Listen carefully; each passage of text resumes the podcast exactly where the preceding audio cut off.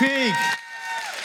Wow, you are a rowdy crowd today. I'm, I'm, I'm, ex- I'm excited about that. Yeah, yeah. The uh, the nine o'clock service was not so rowdy, and uh, so it's a little bit. Uh, it's a lot for me to take in. I'm loving it. It's like I'm slowly waking up here. So, hey, if we haven't yet, my name's uh, my name's Michael. I'm one of the pastors here as well, and whether you're joining us here in the worship center, uh, whether you're joining us online or out in the patio uh, special welcome, uh, especially if this is your first time.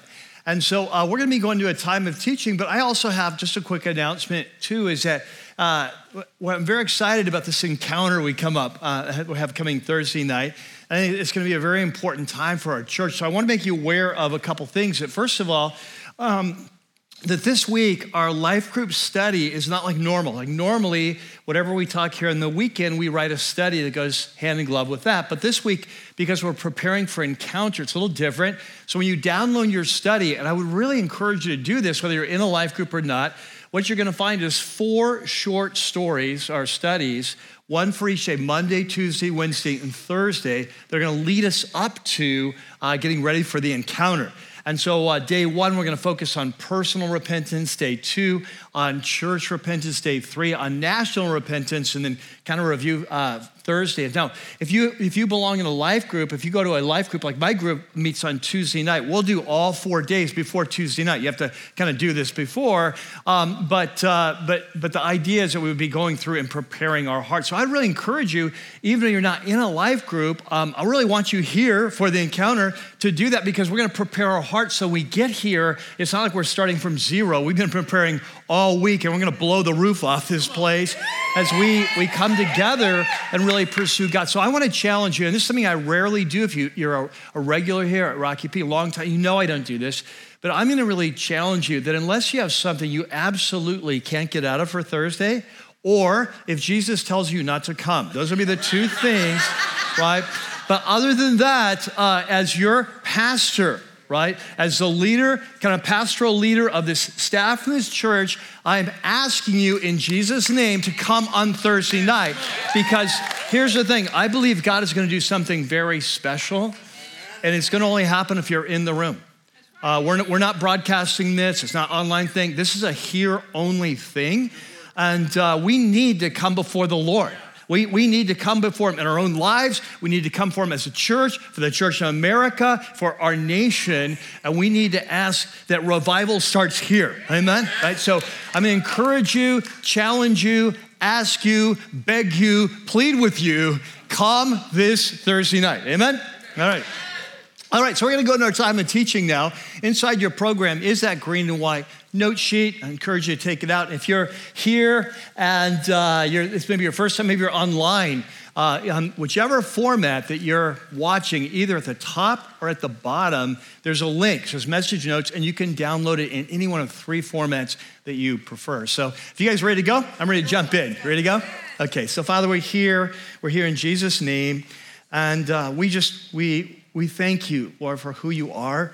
We thank you for the gift of your Holy Spirit. We thank you that when we come to you, it's not just a decision we make, it's something that, that changes us fundamentally at the core of our being, that you're calling us is by the power of your Spirit as we listen and follow to be transformed to be who you are. And today, Lord, as we talk about this important topic of kingdom giving and the role it plays in our life and in the ministry of, of your church and of your, your advancing of your kingdom, I pray that you come by the power of your spirit. Lord, you said in your word in 1 Corinthians that when the people of God gathered together in the name of our Lord Jesus Christ, that the power of the Lord is there. Amen. And so, Lord, we acknowledge your presence. And what we're asking today, it's not so much you come, we know you're here. What we're asking is you would manifest your presence and that you would speak to us by name. You said, My sheep hear my voice. You'd speak to us by name. Together we would experience your presence. We'd be transformed by the supernatural power of the Holy Spirit as you write your word upon our hearts and change us from the inside out. We pray this in Jesus' name. And everyone said, Amen. Amen. Well, our story starts today when Lynn and I were in our 20s. So um, we, we got married young. I think I was 12, she was 14. Um, but we grew up in Arkansas, it was legal. And uh, no, we did get we did get married young, and we got middle we got married mid college, right? And so, about after we got done with college, we moved back to the area where we'd grown up, which was North San Diego County. So if you've been down there, kind of the Vista, Carlsbad. Uh, Oceanside Triangle. That, that kind of was uh, where we grew up. And so we come back, and now we're just getting started in our careers. So we don't have any money. We're poor college kids. And, and we just started. So she's starting as a, a, labor and delivery nurse at a hospital there in Oceanside. I take a position as a high school Bible teacher at a, at a Christian school. And so we're just starting off, and we had just started uh, attending uh, a, a, very small new church, uh, been, been going maybe four or five years um, maybe 150 people. And so we've been going, I can't remember exactly, maybe a year, maybe it's two, but it was fairly early on, and we were just getting involved there. And so uh, at this point in time, we felt like it was time. I think God was putting in our heart that we needed to figure out for our lives kind of our kingdom giving. Uh, and when I talk about kingdom giving today, that takes in, hey, giving to support your local church. It takes uh, giving to support parachurch ministries and missionaries. It takes in giving to the poor, right? It's all part of kingdom giving. And so we felt like we needed to like figure this out. And so um, Lynn and I were both radical Jesus followers at this point in our life. I think we still are. We just don't look as crazy. But um, but we were radical we were radical. If you've ever seen my wedding pictures, you would die. But anyway, um, it's like, you know, the fro, the light blue uh, suit, the ruffles. I mean, yeah, it's embarrassing, right? Very few things in my life embarrass me. That embarrasses me. All right. So, uh, so anyway, uh, we're, we're radical Jesus followers, but we came from very different backgrounds. I grew up in a Christian home where tithing, and we'll talk more about that later, but tithing uh, is a biblical term for kind of t- 10% of your, off the top of your income, you give to the Lord to advance his kingdom. I came from a home that was a high value. I grew up with that. I was familiar with that concept. Lynn, on the other hand, grew up in a non Christian home. So they would go to church twice a year. What are the days? Yeah, we call them creasters. Yeah, so. And so in, in her house, when they would sit down there in the church that they would go to, her dad would pull his wallet, a five or a 10 goes in twice a year, we're done for the year, right? So very different. So this concept of tithing to Lynn was like, whoa, that's a lot of money, uh, especially uh, when you're just starting out and you don't have much money. But, um, but the thing was, we both were really wanted to follow Jesus. And so um, we decided to begin to pray. Now, one of the challenges we faced um, was that in the Christian community, and if you've been around the Christian community, you may know this, but, but there's a disagreement, and we'll talk about this later, uh, uh, whether the Old Testament principle of tithing uh, for Israel if that applies to New Testament believers today. And so we'll talk about that more later. But, but that was one of the things, like we didn't know, we wanted to honor Jesus, we wanted to listen and follow, but we didn't, we were not really clear on what the word taught because some would teach this, some would teach that, right? And so we decided, hey, we just want to hear from Jesus. If he wants us to tithe, we'll tithe, or we'll take that step of faith. We don't know how we'll do it, but we'll do that. But we don't want to do it just because it's a man made tradition, right? So we just wanted to, so we began to seek the Lord. And about two weeks later, we got our answer. All right, so today we are we are uh, we're continuing this series that we started when I think when Jesus was first here. You know, it's in uh, it's called Christ, Culture, and the Cross. And for those of who are brand new, uh, this is a, a, kind of an in-depth study uh, one of the most important letters uh, of our time in our New Testament, uh, the second part of our Bible, uh, from one of the key leaders of the early movement of Jesus. His name is Paul, or we call him the Apostle Paul.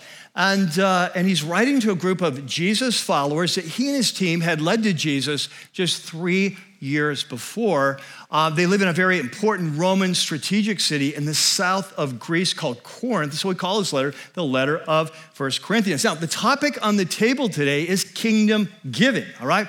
Now, it's interesting because I remember hearing a pastor say, and this is certainly true, I've certainly experienced this uh, in my own life, that. Um, that as a pastor, people will often confide in you about the most intimate details of their life. So, as a pastor, it's not uncommon for people to discuss with me uh, their sexual lives, right? Like, like what their experience has been, what their journey has been, how do we follow Jesus? That's very common. But this pastor pointed out you can have the most intimate discussion with someone about their sexual life, but if you bring up their finances, they're gonna say, I can't talk to you about that. That's way too personal. and when I heard that, I thought, that is so true, right? It's like when you talk about finances, you're talking about something near to and dear to our heart. And so, what we're going to see today is learning to bring our finances under the leadership of King Jesus is one of the most important spiritual steps we ever take. And if we don't take it, things will not go well for us. If we do take it, it's a key step in our spiritual transformation to become like Jesus. And so, there in your note sheet, we're going to jump in. That section called Christ culture and the cross, the generosity initiative. So let me set this up. We're going to be in 1 Corinthians 16 today. We're just going to be looking at the first four verses, but let me set it up. So, long before Paul sent this letter to the church of Corinth, he had been in Corinth, he had written them other letters, and he had introduced them to this uh, big financial fundraising drive that he that God had placed in his heart. Here at Rocky Peak, we would call it a generosity initiative uh, to help the poor. And uh, like we just finished one with the, like with the water and so. By the way, uh, we're not, we're done, but we're not done giving, right? The idea was to give, so we're done suffering, right? Uh, like I realized yesterday, I had given up everything all week, um, but I had not given yet. It just hadn't dawned on me.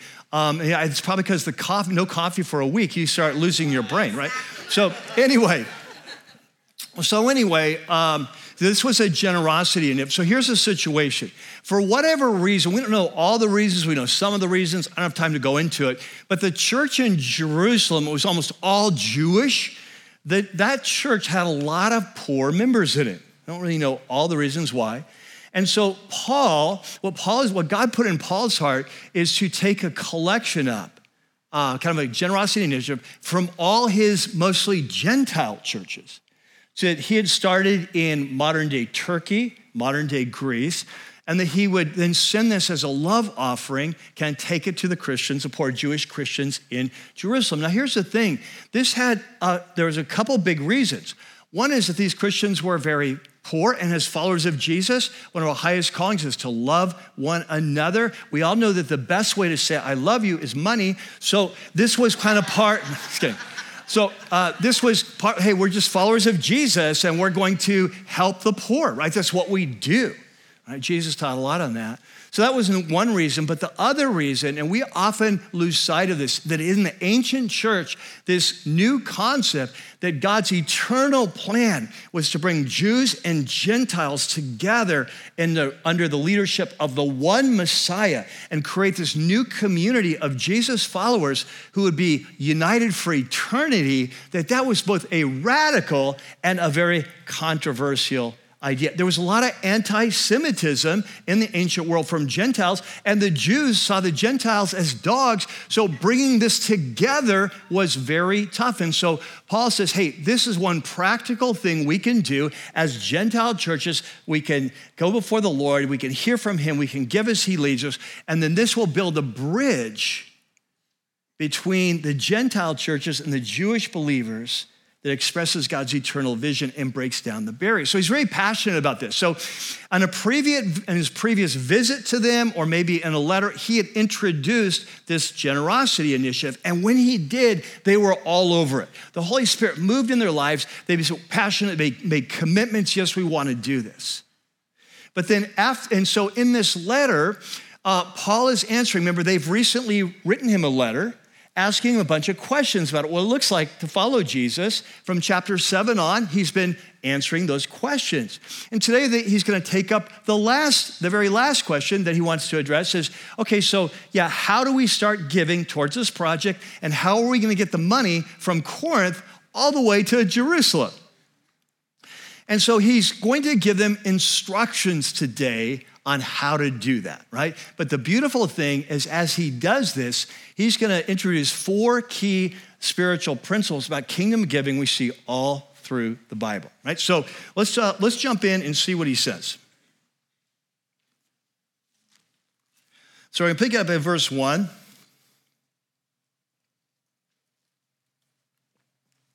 He says, now, about the collection for the Lord's people. So he's talking about this generosity initiative. They're asking him, how do we go about it? We're all in.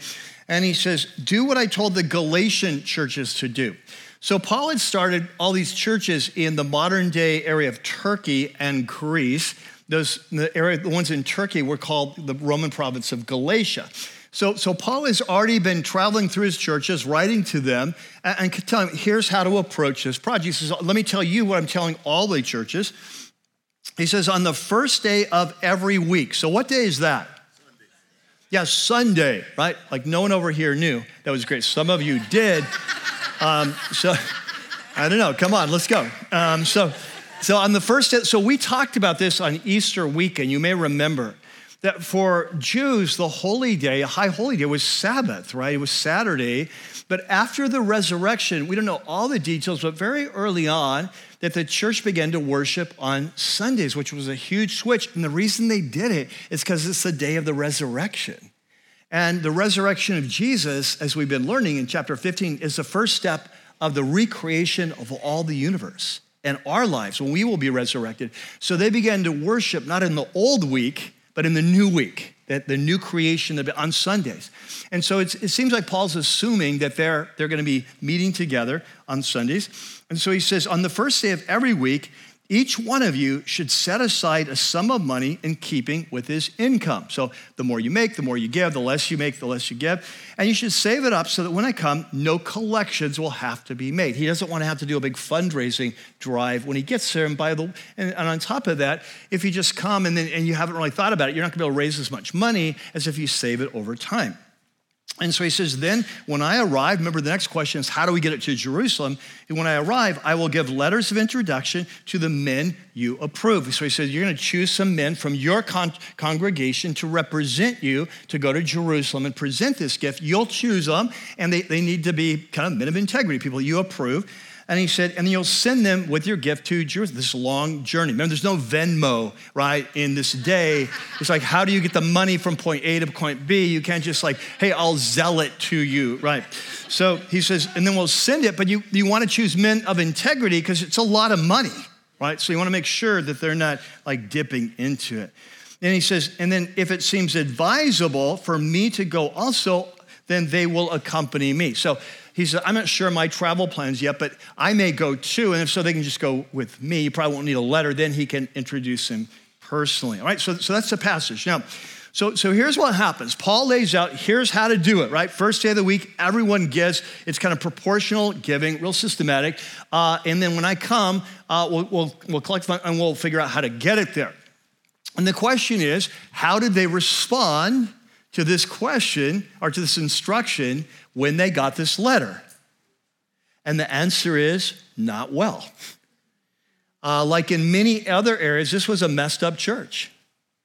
And, and so when they get this letter, they don't respond well to the teaching of Paul on all these different issues.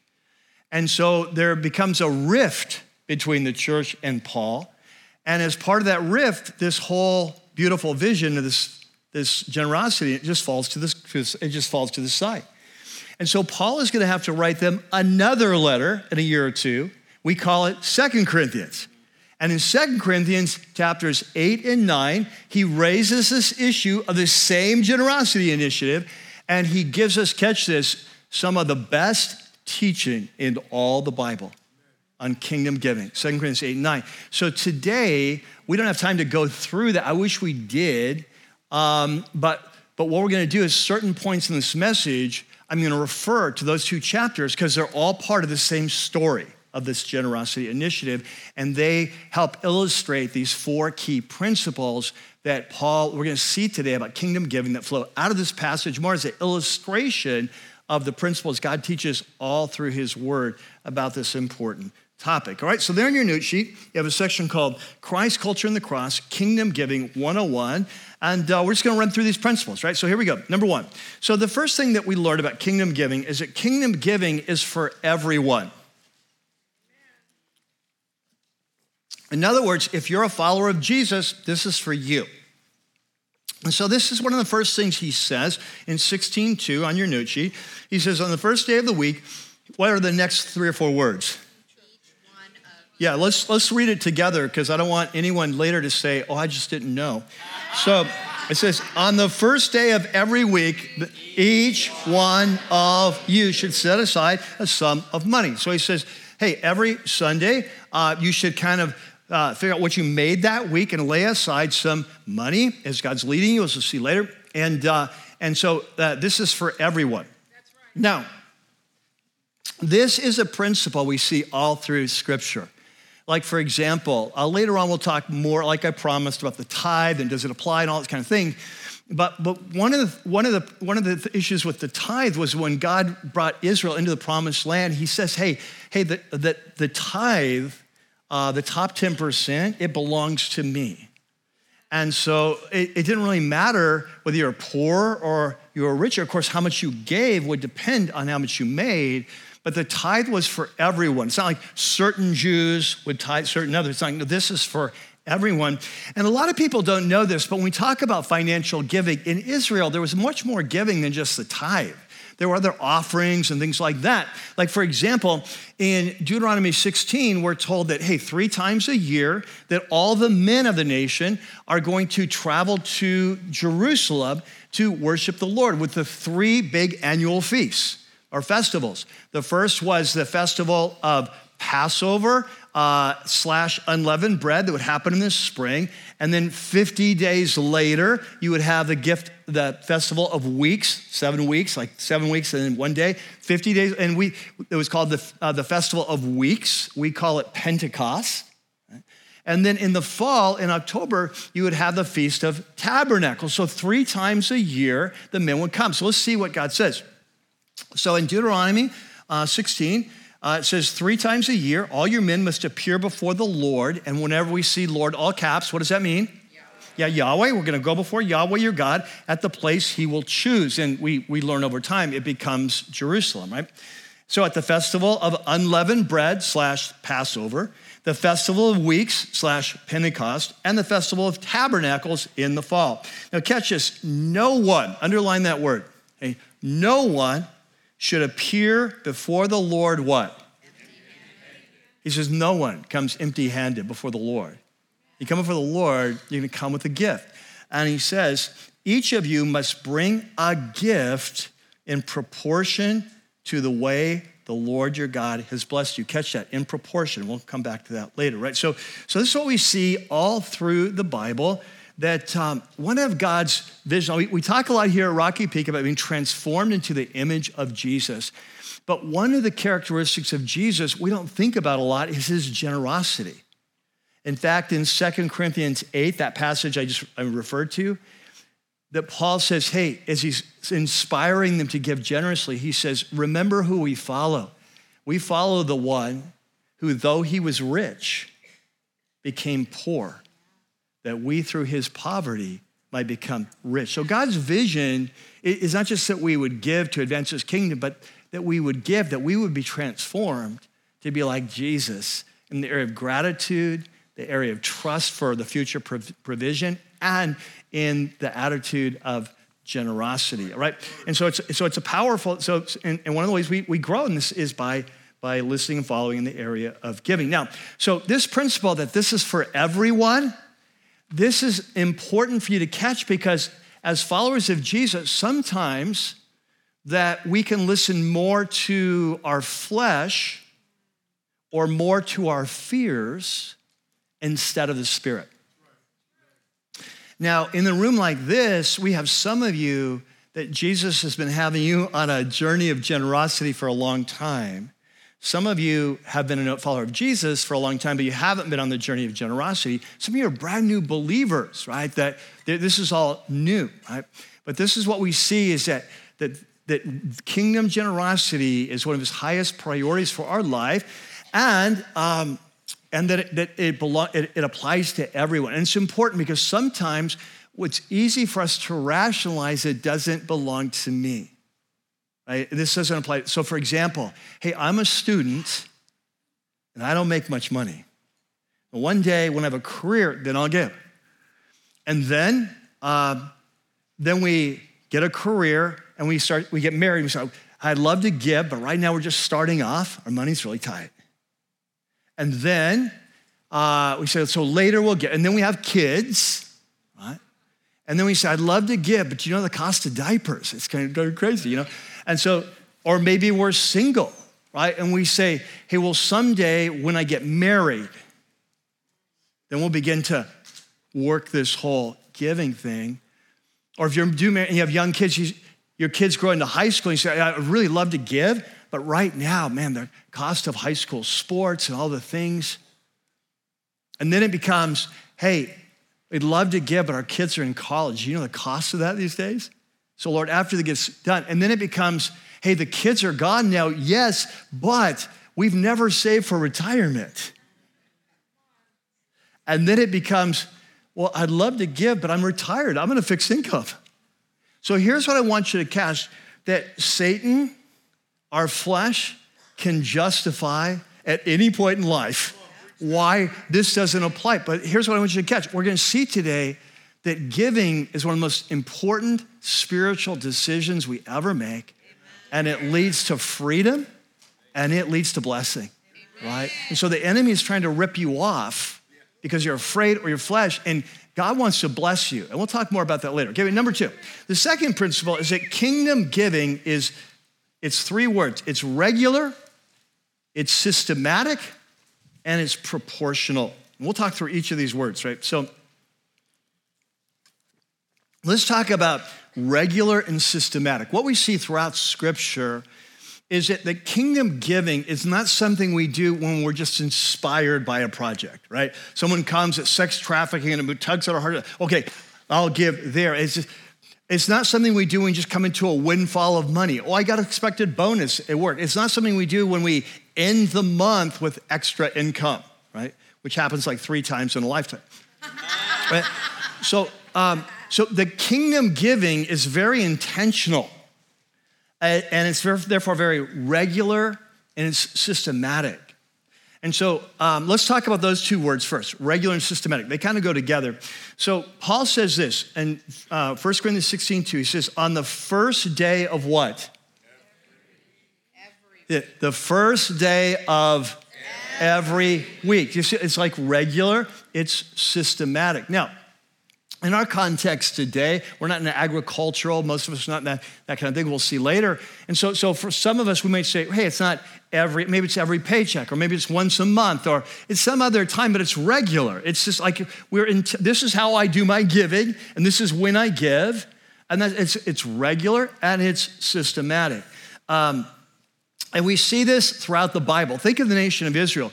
One of the things we'll, this, we'll see later is when God calls him to tithe, he says, You're to tithe on everything, every crop. And we often don't think about this, but, but in Israel, there's an agricultural season. And so it starts in, it starts in kind of the late spring with the barley harvest. And then it moves on to the wheat harvest. And then in the fall, there's the olive tree harvest, right? So you, what you're doing is you're tithing throughout the year. Right? It's regular, it's systematic. And, uh, and, it, and it's also, it's not that something you, you kind of wait till the harvest is over to see how much you got. It's giving off the top. It's a top priority thing. So often we can kind of say, hey, well, uh, I'm going to do my budget and then I'm going to figure out how much I have left over that I could give. That's not the way it works. It's like, no, no, it's the first thing. Uh, giving to the Lord, that's the way we honor Him. Lord, everything is from you. Everything I have is a gift. And so I want to honor you. So why don't you, if you'll show me what to give, I will give off the top. And this is what we call in the Bible the principle of first fruits. Like you don't wait to the end of the harvest to figure out, you start giving right away. And so, there in your note sheet, one of my favorite verses on kingdom giving is there. It's in Proverbs chapter 3. It says, Honor the Lord with your wealth and with the first fruits of your crops. And he says, and there's a promise, and we'll talk more about this promise later, but he says, Then your barns will be filled to overflowing and your vats will brim over with new. Words, God will bless you financially when you honor him with your with your finances. All right? So we've talked about regular and we talked about systematic. Let's talk about proportionate. And so Paul says again here, 16:2, on the first day of every week, uh, each one of you should set aside a sum of money in keeping what? Right, so he recognizes is that we're not all going to give the same thing, where it's proportional. We're going to give according to our income. Some will give more, some will give less. Now, if you think about that, that's exactly how Old Testament give, what giving was with the tithe. We often miss this, but when you come to a tithe, hey, if one person gives 10%, of his field, another person gives 10% of their field, because one's three times bigger, it's gonna be a lot bigger, right? And so everyone's the same percentage, but the amount is going to differ. It's proportional. So let's talk about tithing. And remember, I'll get to it later. You know, does it apply to us? But um, I want to just make sure we understand what the tithe was. So here's one example in Leviticus 27. So a tithe of what? Okay, tithe of everything. Right, so he says a tithe of everything from the land. So let's talk about what a tithe is. So tithe is a technical term in Hebrew. It's uh, not just a generic term for giving. Tithe is a technical term. It literally means in Hebrew one tenth. Right? One tenth. And so if someone says, "Oh, I tithe fifty dollars last month," if you made five hundred, that's a tithe, right? If you made more than that, it's not a tithe, it's a tip. All right? All right?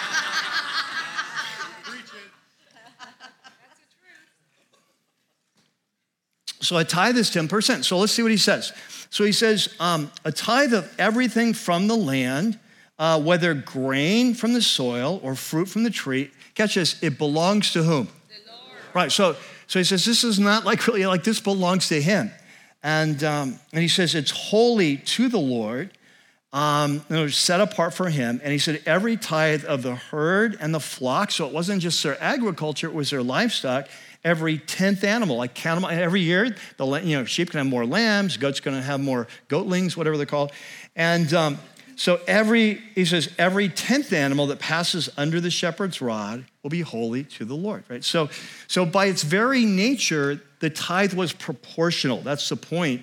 But we see this not just with the tithe, we also see it with the offerings. Like earlier, we talked about these three times a year when the men of the, would travel to Jerusalem. Everyone's to bring a gift, no one's empty handed. But look how that passage goes again. He says, No one should appear before the Lord empty handed. Each one of you, each of you must bring a gift and catch us in proportion to the way the Lord your God has blessed you. Okay, so when Paul is telling the Corinthians, give according to what you have, he's basing on this Old Testament principle that was taught in the law of God. In fact, so much teaching in the New Testament is based on Old Testament principle, right? And so, what I want you to catch is that, that what the Bible teaches, our giving should be our top priority with our finances. Um, it's our most important uh, financial commitment. Secondly, that uh, it should be regular, it should be systematic, and then it should be proportional. Now, number three, this is a really important one. Kingdom giving is a test. The third principle, kingdom giving is a test. And you say, a test of what? It's a test of whether we're serious about following Jesus. It's a test of who is God in our life. Now, this is taught all through the Bible. It was true for Israel. Jesus taught this principle. The Apostle Paul taught this principle. In fact, in this very uh, situation, this generosity initiative, that Paul appeals to this principle in 2 Corinthians 8, one of those two, two chapters. And uh, he's trying to inspire them to get back in line and start listening to the Spirit again in terms of this project. And in verse, uh, verse 9 there, or verse 8 on your note sheet, he said, I am, I am not commanding you. So I'm, a, I'm not commanding you to give. He said, but I want to what? Test. To test the sincerity of your heart. He says, you, you say that you love God and you love people. Well, here's a generosity initiative that I've brought to you from the Lord. And when I first shared it, you were so excited. The Holy Spirit moved in your heart. You all made some pledges and commitments. And now it's time to see if you're really going to listen or follow what, the, what you committed to, what the Lord led you to do. It's a test of whether you're serious. One of my favorite passages about this is in Luke 16, where Jesus teaches this. And he starts, he starts by giving a general life principle that applies to every situation, and then he starts applying it to our finances. So here's what he says He says, he starts off, he says, whoever can be trusted with very little can also be trusted with what? Much. Okay, so that's just a general life principle, right? Um, he says, but whoever is dishonest with very little will also be dishonest with much, right? So let's say that you hire someone, you have a company, a business company, it's a fairly large company. You hire someone in your company uh, to, uh, to, hey, it's a new hire. You're going to be doing the cash register. You're going to be handling the finance here on. And so they do a great job. They show a great attention to detail. They're extremely responsible. There's no, t- know, they're not dipping their hand into the till. And so you, you might say like, hey, this person really has, uh, they, they've handled this level well. They might be great in our finance department. So you go to them and say, hey, I've noticed you have a real gifting here and great integrity. Would you be interested in more responsibility with moving your finances? And that makes perfect sense, right? But he says, but on the other hand, if you find out they're slack, they're not attention to detail, they're skimming off the top, you're not going to say, hey, you're very dishonest at this level. So I'm going to put you in charge of all our finances just to give you more opportunity right? Because I, I, think it's probably just the environment, right? And, you, and you just, you just never, no one's ever believed in you. And so I'm just gonna give you another opportunity. Like you'd be crazy. Okay, so geez, that's the principle. You test people out at a low level, and then if they show faithful, you expand their responsibility. so he's going to apply that now to our finances as followers of Jesus. He says, so, notice that so, that he's going to now build on that principle. If you have not been trustworthy in handling what? So Jesus refers to our finances as worldly wealth. In other words, the wealth of this world. Remember, his eyes is on the next world, but it's a, you know, this world. He says, if you've not been trustworthy, underline that word. See, it's a test. Then who will trust you with what? True riches. Good. Hey, this side just woke up. That's hey, welcome to the game. That's awesome. It's like, hey, put me in, coach. All right. So, um, so Jesus says, hey, it's a test, right? And he said, God is watching in each of our lives. And he says, you know what? I, I watch what you do with your worldly wealth. And he says, if you handle that well, I can trust you with true riches. What does that look like? Relation, a deeper relationship with God, the presence and power of the Holy Spirit in our life, a new release of perhaps spiritual gifts or ministry opportunities, a transformative spirit, that we begin to live the life that God's called us to, have eternal impact. I mean, these are the true riches from God's point of view, the things that last, the things that matter most right, in life, right? And so he says, God is watching what we do with our worldly wealth and how we handle. That's a catch us. It's a sign of our heart. As Jesus said later, where your treasure is, there will your heart be.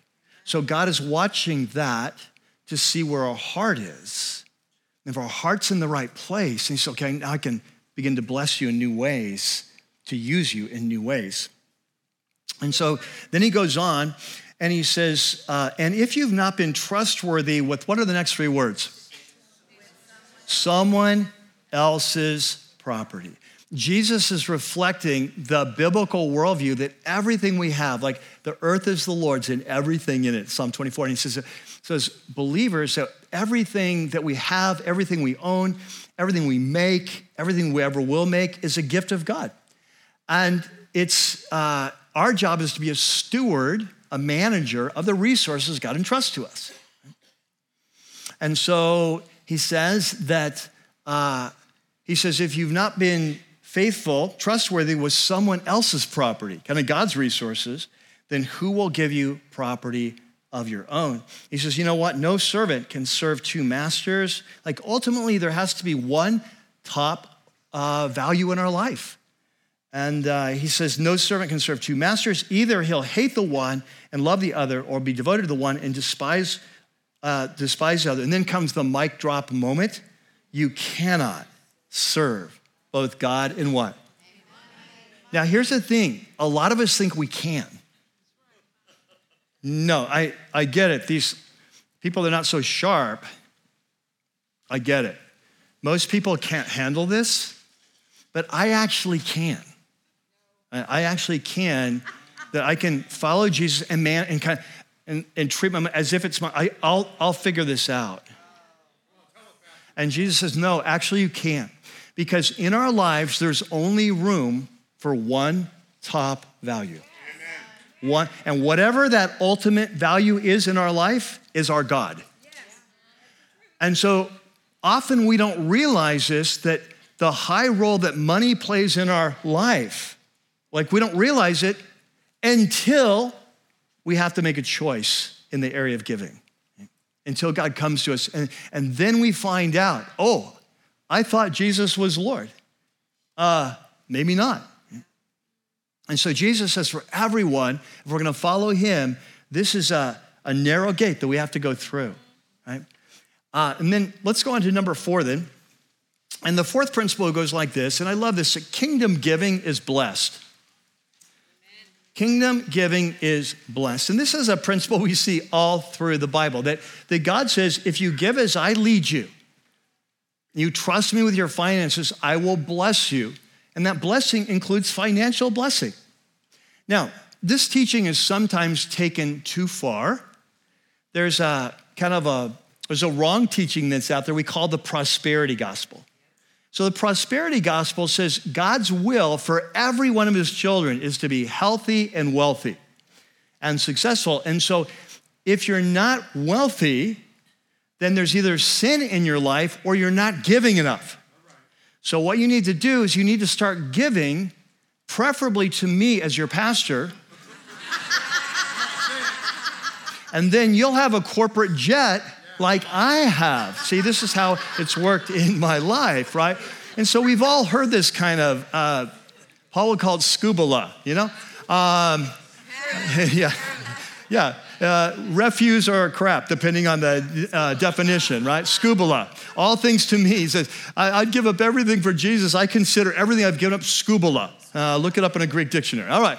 So Paul says, no, no, that's, that's so, so we see that that's not always the case. What we see in Scripture is that there are times when, as believers, we may go through uh, hard times financially, even if we're doing what God wants. It's like if just because you you listen and follow doesn't mean you'll never lose your house, or that everyone will get a house, or whatever your measure. It doesn't mean that.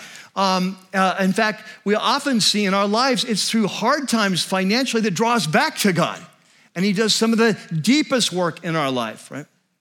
And you see, biblically, the prosperity gospel doesn't fly because Jesus was a poor man, right?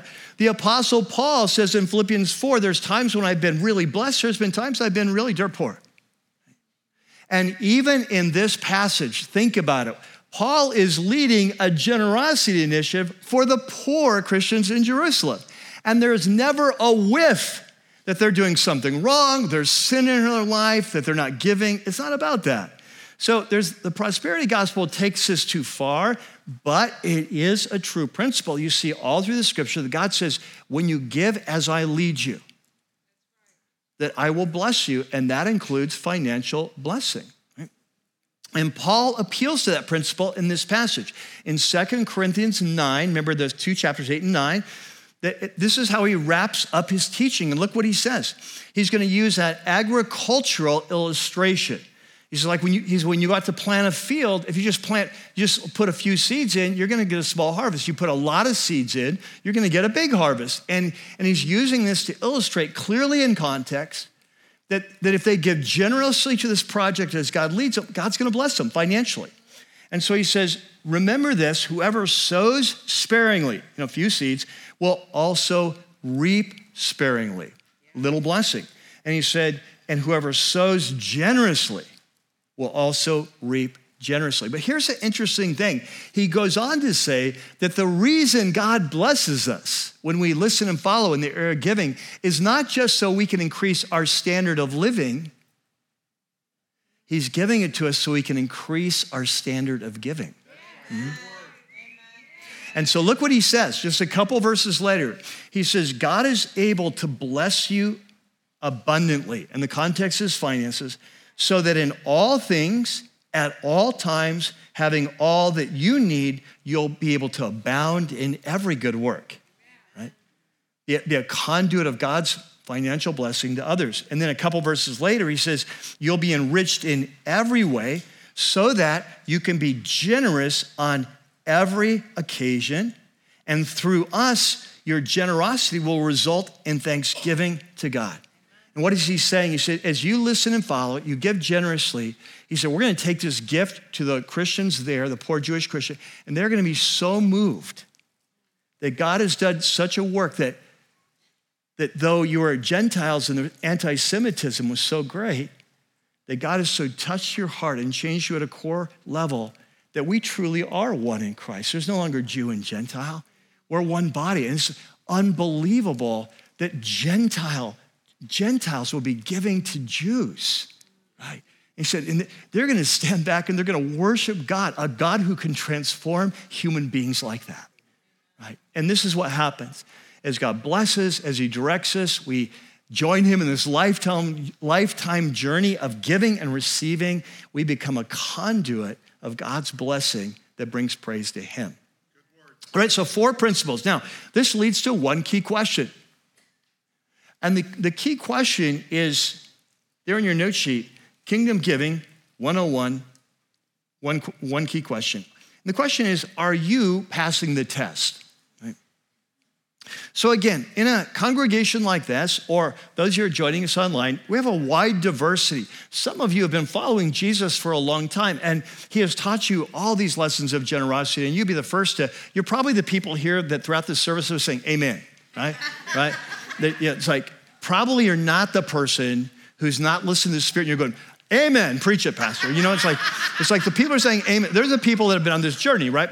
So some of you here, uh, you've been following Jesus a long time and you've not been obedient, right? That you, you know that, right? You're not amening me.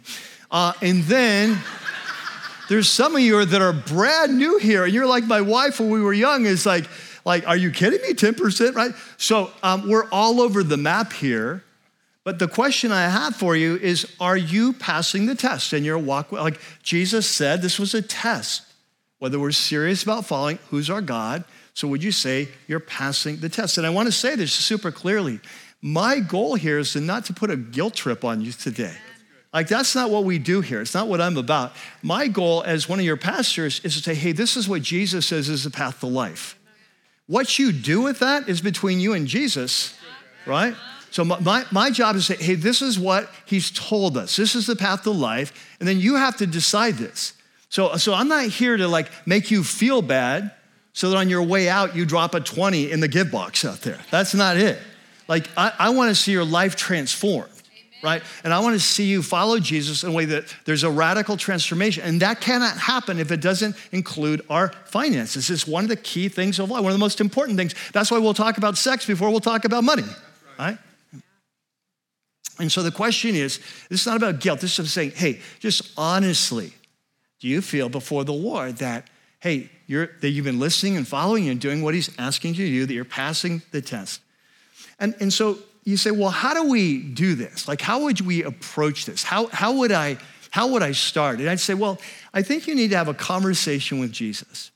Like that, that every one of us uh, needs to have a conversation with him at some point in our Christian walk, and probably several times in our Christian walk, where we come before him and we say, Jesus, I just want, I want you to know that you're truly my Lord. I'm not just saying that, it's true. And everything I have and everything I own belongs to you. And as your son or your daughter, I'm bending my knee to you as my king, and I want to put all my finances under your leadership. How I make it, how I spend it, how I save it, how I invest it and how I give it. I want, to, I want to come under your leadership. I want you to direct me so I can please you in this area of my life. And all of us have to come to, we have that conversation, we surrender our finances, and then we ask Him to lead us, and then we listen and follow. So let me just share kind of one story in my life. This was before we were in ministry. I didn't even know I was going to be in ministry. But, you know, when Lynn and I, goes back to the story we started the day with. We're young 20s, right? And we're just out of college. We're not making hardly any money. Uh, where things are really tight, but we just felt like we needed to go before the Lord. And, and so one of the challenges was this whole issue of tithing, and does that apply to us today? Because many Christians say that's what it looks like to listen and follow. You have to tithe. That's where you start your giving, and you build on top of it. That's a bare minimum. But there are other Christians who don't. And so there's these, these it was like confusing to us. You know, like we're willing to do anything, but we want to do it for the right reason. And so, uh, so you may know this, but in the Christian community, I would say the majority of pastors, Bible teachers, you listen to people on the radio and so on, the majority would say yes, that what God required of Israel is kind of the baseline where we start the tithe today. That if you're a Christian, you need to start. And they have some great arguments for this point of view. Uh, they would point out that the, the tithe was not started with the law of Moses, it was started hundreds and hundreds of years later with Abraham the father of the Jewish right, he models this. They would point out that his grandson Jacob models this. So when it comes in the law, it's not like a new, like a law, it's this new thing that's been incorporated in as this is a true way to honor God. And we even see Jesus in Matthew 23 when he's ripping on the religious leaders, we even see him actually praise them for this one area of their life of tithing. So he speaks positively.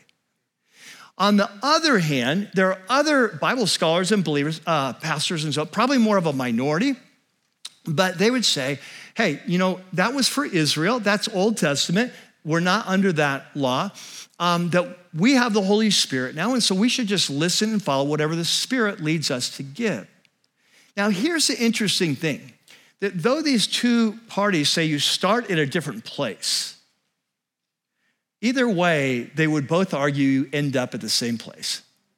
And here's, what, here's why because what they would both agree on hey, if this is what Israel was required to give of God before Jesus came and died and gave his blood for us, before the Holy Spirit came to empower them, do you really think that we who are now followers of Jesus and the Holy Spirit would be less generous?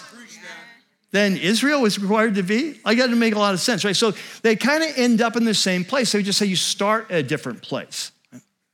Well, so this was part of our question. We want to honor Jesus, we want to follow, but we both heard both sides of this. We just felt like we needed to hear from him. And so we began to pray. And, um, and so it was about two weeks into it that I felt like God spoke to me. And I've shared this before, but you know, when, I, I believe that God speaks to different people in different ways. And like with my wife, when he speaks, it's in words, it's in a sentence, it's in phrases, it's maybe in pictures that he interprets or whatever. And uh, so when, she, when, she, when the Lord uh, uh, gives her a word, like what happened this week, right? Then for, for a ministry thing we had going. And when he speaks to her, she, I always say, hey, write it down for me. And it's always the like, this is it, you know? And if I'm later, like, hey, remember when the Lord said, no, you, you missed the third word? And it's very specific, right? But with me, it rarely happens, rarely, if ever, happens that way. When, with me, when God speaks to me, what happens, I like to call it a spiritual download. Like, you know, when you download a file, like when you download maybe a podcast or a song, it's like it just, boom, it just comes and the whole thing's there. And when this happens to me, I can put it into words. But it's not, it's in common words. And uh, on this particular day, when the Lord spoke to me, it was unlike any other time in my life because it was like we had a conversation and I was listening in on it. And it was like this the, the thing, remember, we were kind of newly, uh, had started attending this very young church, been there like a year or two. And so it was like a conversation, like a Q&A. And what Jesus asked me is that, Michael, is this your church? Yes, Lord, it's my church. Um, is this a place where you come to grow and pursue me? Is this a place you learn and you learn my word and you build community and where you, you grow? Yes, Lord, this is what place I grow. And then he said, Well, is this a place that one day you hope to raise your children to come to know me? Yes, Lord, it is. And then he asked me a question that I will never forget. forget. And there was not a hint of reproach or a hint of rebuke but it was powerful. And this is what he said Well, why then would you let others pick up the tab for your spiritual life? And you know, I never thought of it like that. I had never thought of it like that. That, that as a community of like giving's not just between me and God, that giving is the way that Jesus funds his movement, right? And so when it, like a church of believers comes together, it says everyone does their part, as everyone gives in proportion to the blessing, right? It says everyone gives that the kingdom advances.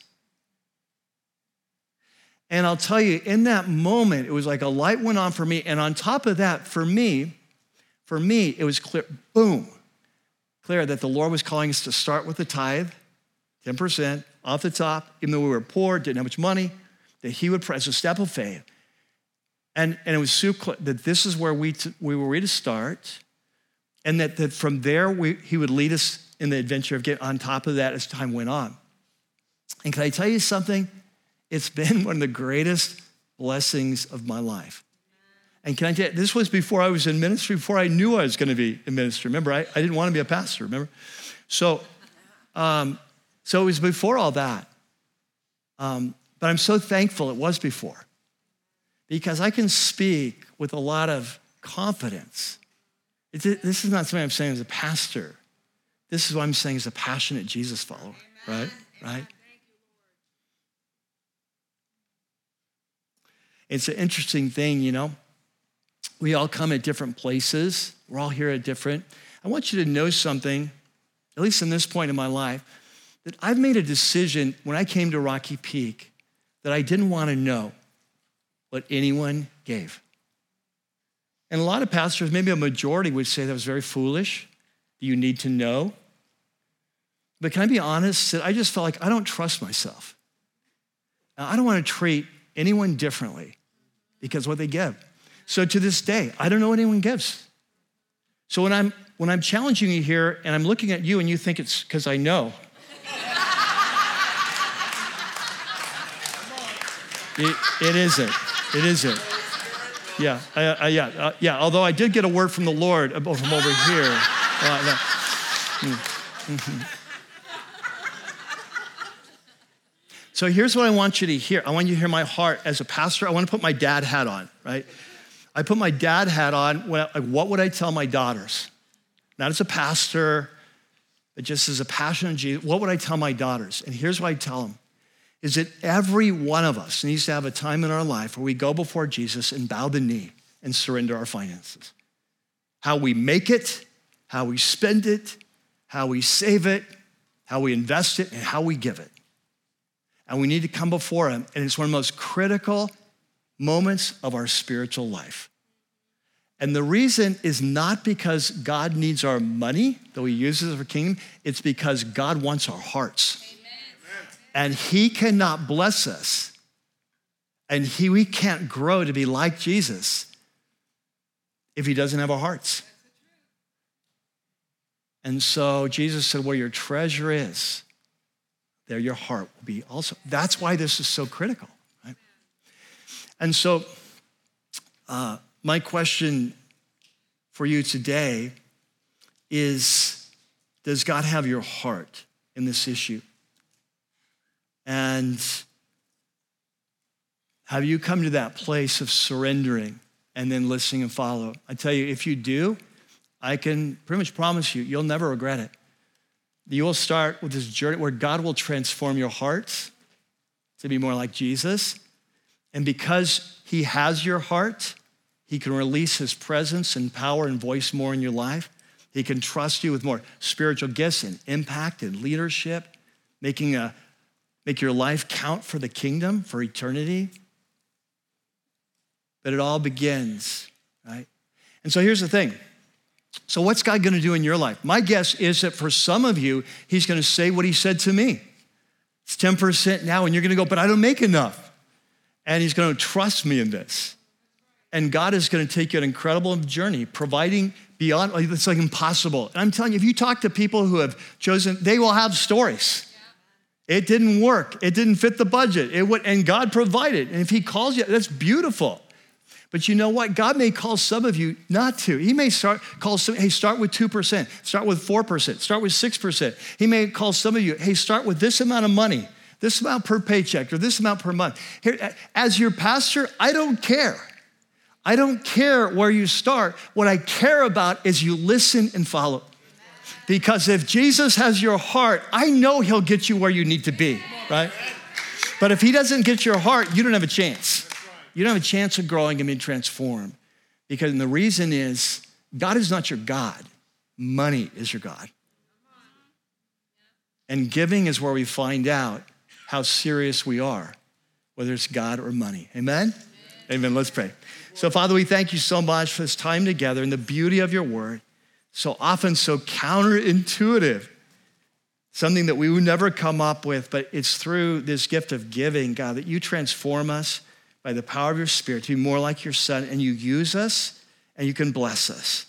Let me pray, Lord, that, that for each of us, we would simply do, we'd come before you, surrender all we have to you, and then ask you what you want us to do, and we would just simply listen and follow. We pray this in your name. Amen.